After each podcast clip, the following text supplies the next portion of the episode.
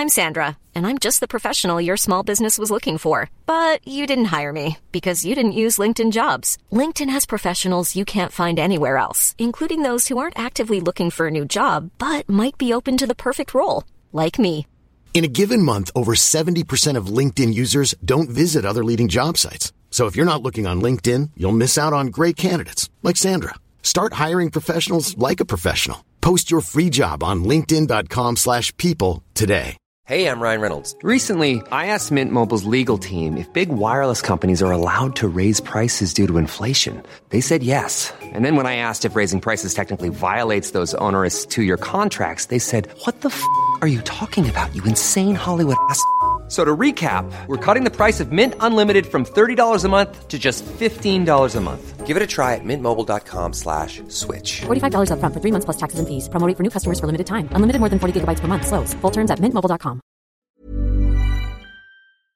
This is Little Atoms, a radio show about ideas and culture. With me, Neil Denny. On today's show, Richard Ford on his latest novel, Be Mine.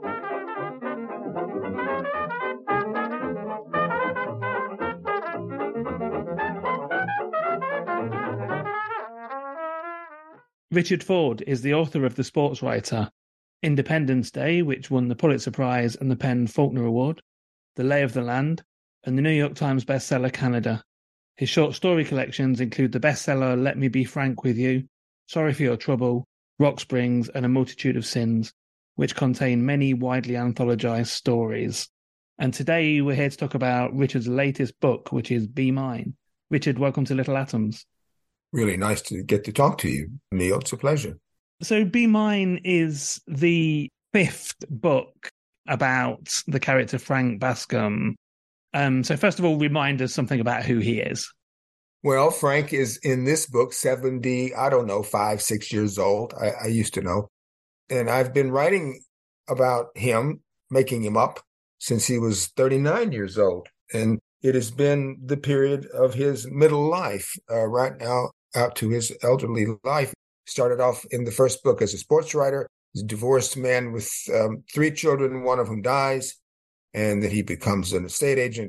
And um, after that, uh, retires from being an estate agent. And uh, it's it's just really about a swath of American life that seems to me to be available to and accessible to and understandable by anybody. You don't have to be an American to get this man.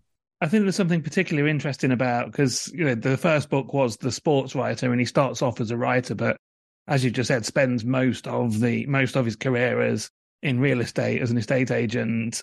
And I wanted to talk to you about looking at America through the prism of that industry because it's something that obviously everybody needs a home, everybody loves their home, and yet you know the property market is often at the hard end of of capitalism. We obviously had a you know the subprime situation over there. There's been various Yes. property crashes. So tell me something about that choice to make him a, a real estate agent. In the first book, I had him be a sports writer because that's something I knew something about and could populate the book as a vocation uh, for him with all kinds of details and all kinds of things that I knew and that I thought were interesting and funny and also interesting enough to be taken seriously. But when I came around to write about him again, I didn't feel like I had the chops to make him be the same thing he was in the first book. I thought I had to make the second book be different. And so, because I knew a lot about what we call real estate in the United States, had been in lots of realtors' cars, had bought lots of houses and rented lots of houses and lived in lots of houses. I thought, well, because it's important to me for any character that I write uh, to have a vocation that is plausible. I could make him be a- an estate agent because, as again, I knew a lot about it. And what I didn't anticipate was, which is what you are averring, that estate agents, real estate to home becomes a lens right into the middle of the American experience, but in a poignant way, because as you say, where we live is, is, is everything to us in a way. It's where we will die. It's where our most poignant and important life events will occur. When we look out our windows and what we see is, is the nature of our lived life. And so apart from that too, there is just the whole economics of it. How real estate is a barometer to the national temper how we feel and thrive or fail to thrive within the real estate market is a fairly good measure of our buoyancy. Tell us again then where Frank is. You said he's semi retired. So, where do we find him at the beginning of this novel? What situation is he in? At the beginning of this novel, he has retired from being an estate agent and is in his uh, middle 70s with two children in his life who live elsewhere. He lives in central New Jersey in a little town I made up called Haddam, New Jersey, which is more or less in the area of where Princeton, New Jersey is. And um, he is working part time for an old employer from his early realty days in a company which does um, it's called House Whisperers. They actually find and sort of curate house sales to people who don't want their house sales to become public. They're a sort of organization that I made up, but I had an odd feeling that when I made it up that I probably can't make it up it probably already exists or I wouldn't be able to make it up. So House Whisperers was my invention, but if it hasn't already occurred, it's occurring now.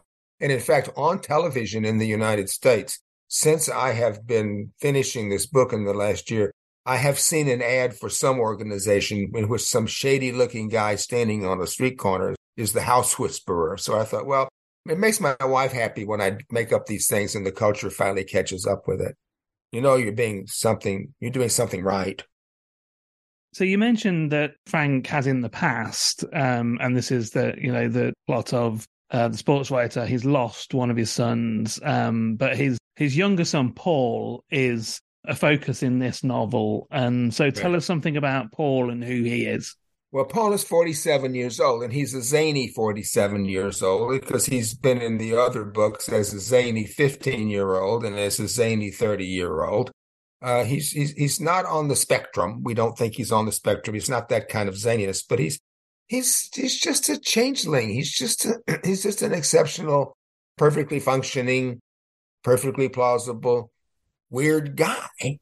And uh, I liked making him up immensely because probably of all these characters, I was, as a young boy, more like Paul than I was like anybody. Very language addicted, um, not terribly rational, um, a little bit on the outs, though he's more on the outs than I was. But and he has amyotrophic lateral sclerosis. So, by the way, he has Lou Gehrig's disease, or as you would say in Britain, he has motor neuron disease, and is going to die.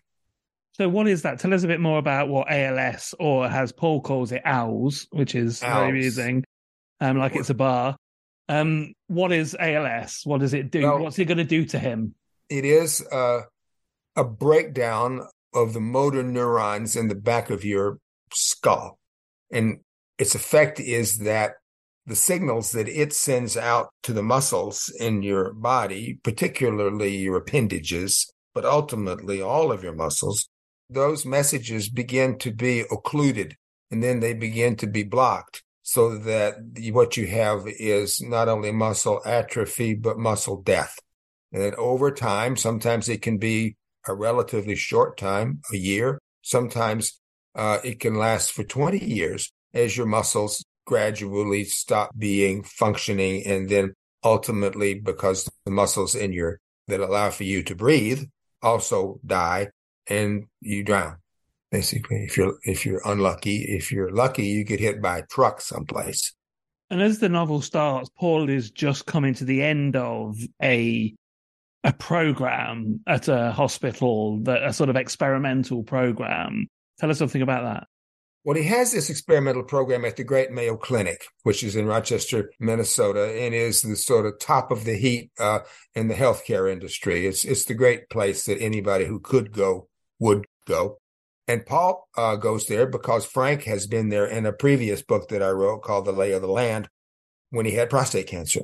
And so, uh, because Frank's old girlfriend, uh, Catherine Flaherty, is a, a physician in La Jolla, California, she is able to get Paul into this experimental drug program, which will not cure him, which will only allow him to be, he feels, useful for subsequent generations of people with ALS. And so he engages in this program knowing that it won't help him, which is a kind of wonderful, in his case, irony, because what he needs is for somebody to cure him.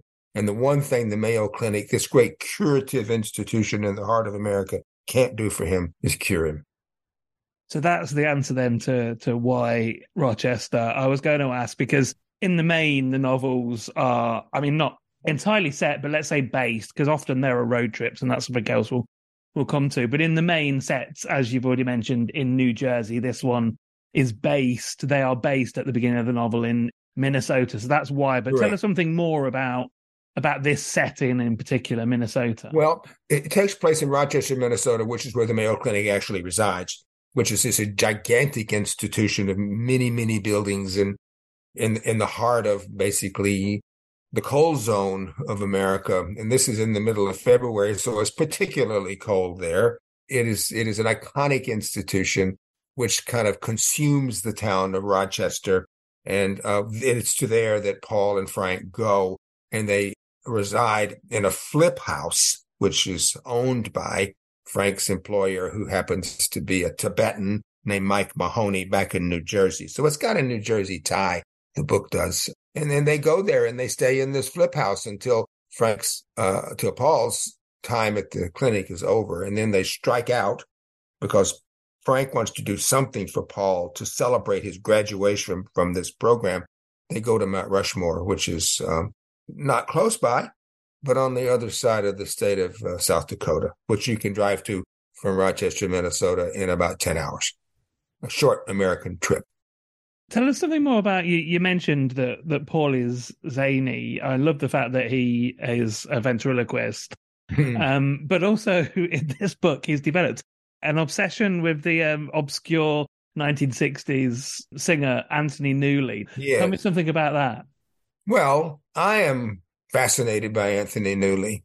I am sort of fascinated by his person, his persona, his singing voice, the fact that he was so multi-talented as a as a writer of songs. Um, he wrote "Stop the World, I Want to Get Off," which was a huge Broadway smash, and was for me a kind of just natively compelling character to watch sing and be on the stage. And I got fascinated by him, as David Bowie was, by the way. David Bowie actually completely mimicked Tony Newley in developing his own singing style and voice. So I just thought, gee, I'm interested in Tony Newley. Wouldn't it be interesting if Paul was interested in Tony Newley? And then I could use what I knew to kind of people the fascination that he has. It's also, you know, this is this novel is a comedy about a very dark subject. So I just thought being fascinated by Anthony Newley was hilarious. I was I was literally going to raise David Bowie because I, when you listen to early early David Bowie, absolutely, it's so obvious that he is just copying Anthony Newley, and it's and a real revelation it. when you when you find that out.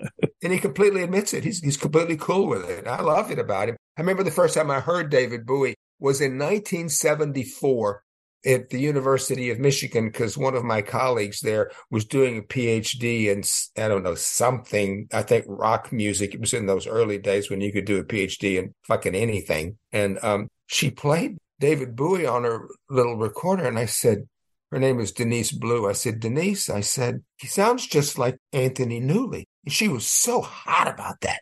She just seemed so insulted that I would say the great David Bowie sounded like Anthony Newley. That's exactly who he sounds like, as you say, in his early days. And later in the Ziggy Stardust days, he doesn't anymore. He didn't, you know, if you know anything about David Bowie, and you obviously do, he had a hell of a time getting started. He just almost could never get any traction. And one of the reasons was that he couldn't sing very well. Yeah, that's incredible now. Nobody would have that chance nowadays to, to just have a career of failure and failure and failure and then and then suddenly, suddenly I mean, that's the same in writing as well. Obviously, you know, it's all about the debut novel nowadays. You know what I mean? Is nobody gets to write three or four novels until they uh until they get into their stride. Yeah, nobody gives you a chance to fail anymore. I mean, when I was when I was a young novelist, I mean, my my first two books didn't fail, but they also didn't really succeed, other than to get published. They didn't find a lot of readers. And nobody, no, nobody held a gun to my head at that time. Now these poor kids, they publish a debut novel and everybody wants them to be famous. And then the second book comes along and it's a little different from the first book and boop, they're gone. It's wrong.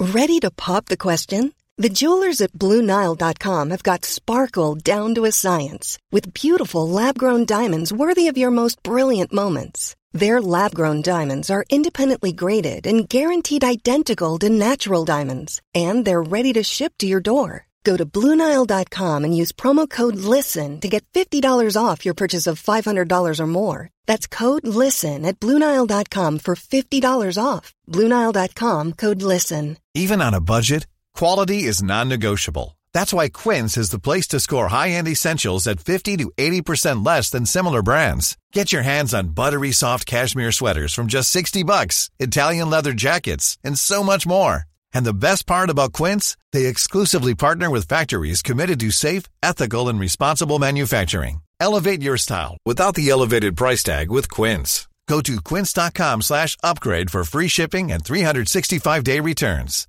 Millions of people have lost weight with personalized plans from Noom, like Evan, who can't stand salads and still lost 50 pounds. Salads generally for most people are the easy button, right?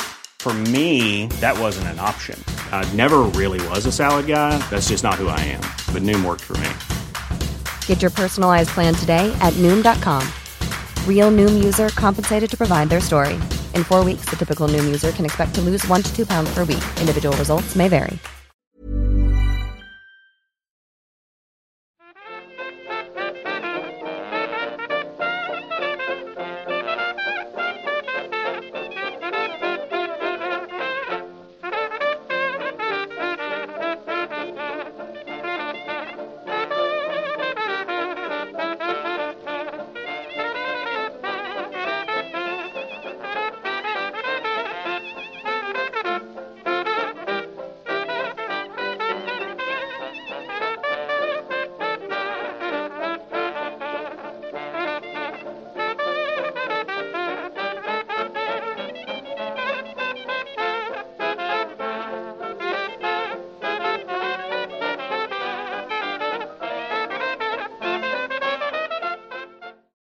You're listening to Little Atoms. I'm Neil Denny. Today I'm talking to Richard Ford, and we're talking about his latest novel, Be Mine.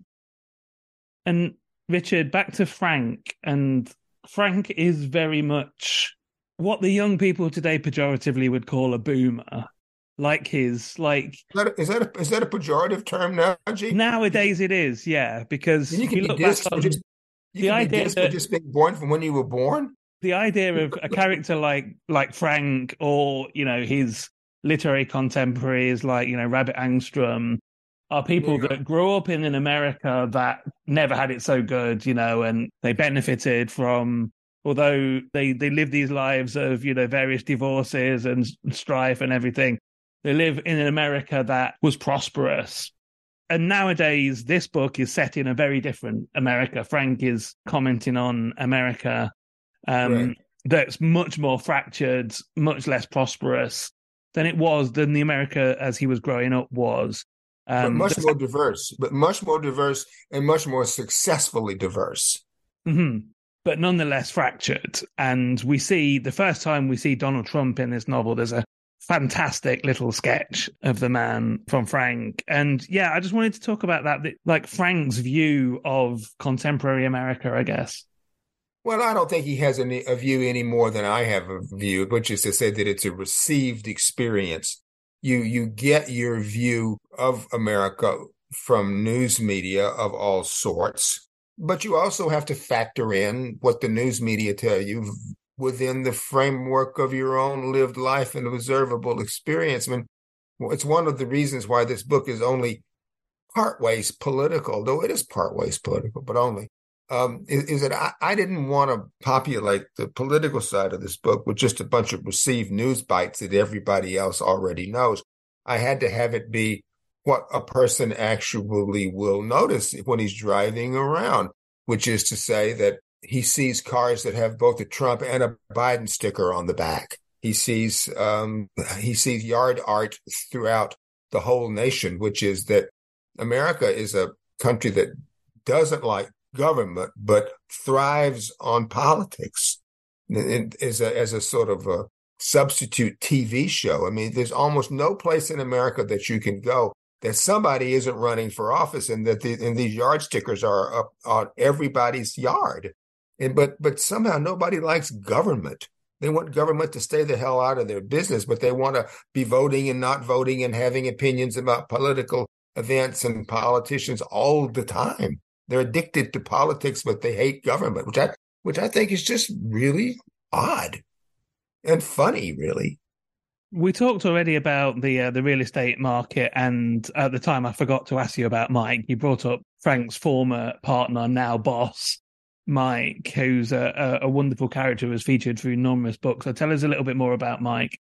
Well, Mike Mahoney is a Tibetan, and his actual name is Lobsang Dargee. But Frank understands that when Mike was first in this country, as happens to many immigrants, all of his colleagues decided to give him a name that they could pronounce, which was to give him an Irish name, Mike Mahoney. So he goes from being Lobsang Dargee to becoming Mike Mahoney. And then in the process, he finds a sort of purchase in life in New Jersey and uh, divorces his Tibetan wife and marries an elderly Jewish woman and becomes rich in the real estate market by selling distressed seaside real estate, which is, of course, what happens all the time in the United States, only not to Tibetans. And I wanted you to say something about the the various women in Frank's life over the years, and indeed, there's a a new character in this book, Betty, who he meets. Um, yeah. So tell us something about the the various women in his life. Well, Betty, particularly Betty Tran, is a an American of Vietnamese heritage. She is the granddaughter of people who were American cooperatives in the 60s in Vietnam and who escaped. And she's grown up in central Minnesota, where a lot of immigrants do grow up with a sort of a American purchase on life, even though she's fully Vietnamese, at least genetically. And then she is a massage therapist. And while Frank is waiting for Paul to go through his everyday treatments, he is so sort of overwrought by what's happening to his son that he sees an ad in a newspaper and decides that he will go get a massage.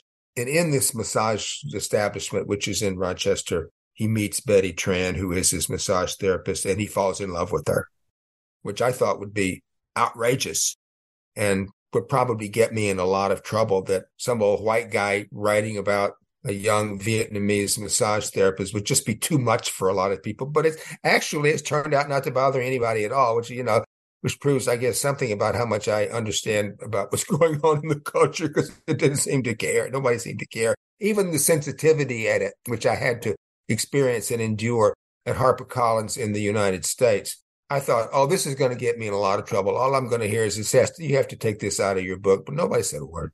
So, what was your experience of that like then? Because that sensitivity editing is something that is a bit of a uh, hot potato at the moment. But you know, to me, it seems like just an extension of of research. You know, if you're writing a book about a historical period, one would expect you to do the research on that thing. So, how have you found the the experience of, I guess, having somebody else look at your work for that purpose? Somebody else who doesn't know much, by the way. Um, well, I think in Britain, the sensitivity edit is probably a little more rife upon the world than it has come to be in the United States. Two years ago, when I published a book of stories, I, I really had a lot of, as I think the word is, pushback from the sensitivity editors.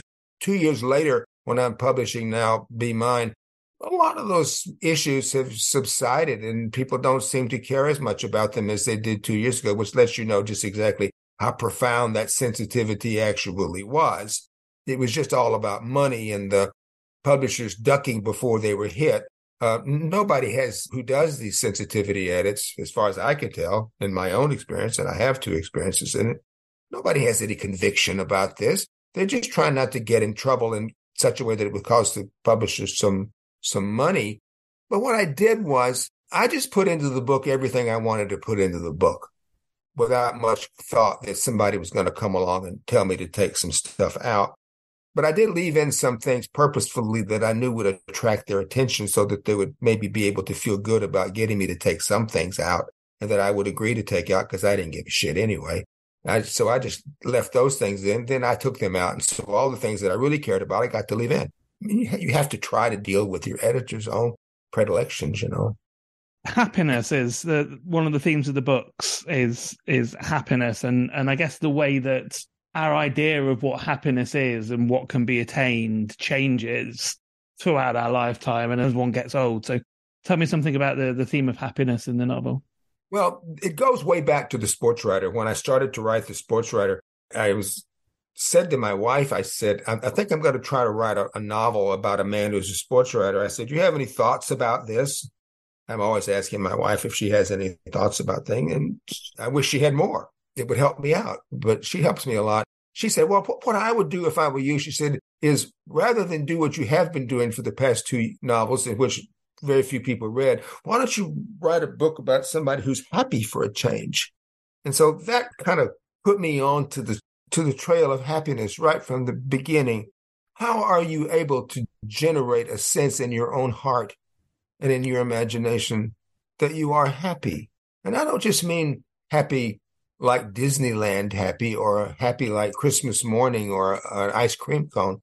I mean, happy in such a way that faces all the inevitabilities and realities of your life so that it really, happiness has real traction in your life. So that has carried me through writing all of these books. And since this is the last of these books, I thought I would make that be the central premise of the book. How do you, how does one, in the face of the death of one's surviving son emerge at the end of the book able to say, I'm happy. Because I think that's one of the things that will allow us to survive if surviving, in fact, is what we want to do. And just one more thing, and then I'll ask you to, to read a bit of the book for us, if you would. As I said, there are five books based around Frank Bascombe, and all of these books also have, I guess, as a sort of organizing principle, they're all set around uh, a holiday or a significant date. This one's set around um, Valentine's Day, which is know, not a holiday, but a significant date in the calendar. So I just wanted to talk about why you chose to do that. Well, for a very practical reason, because I thought if I set a book on the 4th of July or on Thanksgiving, which you don't even probably have in Britain, um, or big national holidays, Easter, that when the typical American reader reads it, she or he will have memories which are then invocable for that particular time, so that a novel which is set at that period will have a kind of recognizability and also a, a palpable emotional environment to it. We all know how we feel when we we all know how Easter feels. We all know how in America Thanksgiving feels. We all know how Valentine's feels. So it was just a ploy to try to make uh, the book to a reader recognizable and plausible emotionally. Let's finish it off. Can I get you to read us a bit? Lately, I've begun to think more than I used to about happiness. This is not an idle consideration at any time in life, but it is a high dollar bonus topic for me, born 1945 approaching my stipulated biblical allotment. Being an historical Presbyterian, not attending, not believing like most Presbyterians, I've passed easily through life observing a version of happiness old Knox himself might have approved, walking the fine line between the twinned injunctions that say, whatever doesn't kill you makes you stronger, and happiness is whatever is not bludgeoning unhappiness. The second being more Augustinian, Though all these complex systems get you to the same mystery. Do what now? This median path has worked fairly well through most situations life has flung my way, a gradual, sometimes unnoticed succession through time without anything great happening, though nothing unsurvivable, and most of it quite okay. The grievous death of my first son, I have one other. Divorce, twice. I've had cancer. My parents have died. My first wife has also died. I've been shot in the chest with an AR 15 and nearly died myself, but improbably didn't. I lived through hurricanes and what some might say was depression. It was mild, if it was depression at all. Nothing, however, has sent me spiraling to the bottom, so that cashing in my own chips seemed like a good idea. Much quite good contemporary literature, which I read in bed, and if I angle the page right, is all about just such matters, with happiness ever elusive, but still the goal. Yet, I'm not sure if happiness is the most important state for all of us to aspire to. There are statistics on these subjects, graduate degrees, fields of study offering grants, a think tank at UCLA. Happiness apparently declines in most adults through their 30s and 40s, bottoming out in the early 50s, then sometimes starting up again in the 70s, though it's not a sure thing. Knowing what you fear in life may be a more useful measure and skill set. When asked by an interviewer, Do you feel you could have been happier in life? The poet Larkin said, No, not without being someone else. Though purely on average, I would say I've been happy. Happy enough, at least, to be Frank Bascombe and not someone else. And until late days, that has been more than satisfactory for getting along. Recently, however, since my surviving son, Paul Bascombe, who's 47, became sick and presenting well distinguished symptoms of ALS, Lou Gehrig's disease, though there's speculation the Iron Horse really didn't have it, but had something else. The subject of happiness has required more of my attention. So I've been talking to Richard Ford. We've been talking about his new novel, Be Mine, which is out now in the UK from Bloomsbury. Richard, thank you so much for taking the time Neil, to tell me about it. It's been a pleasure. Thank you for doing it. This episode of Little Atoms was produced, presented, and edited by me, Neil Denny. Little Atoms is hosted by Acast and published by 89UP. The show is broadcast on Mondays and Saturdays on Resonance 104.4 FM. Thanks for listening.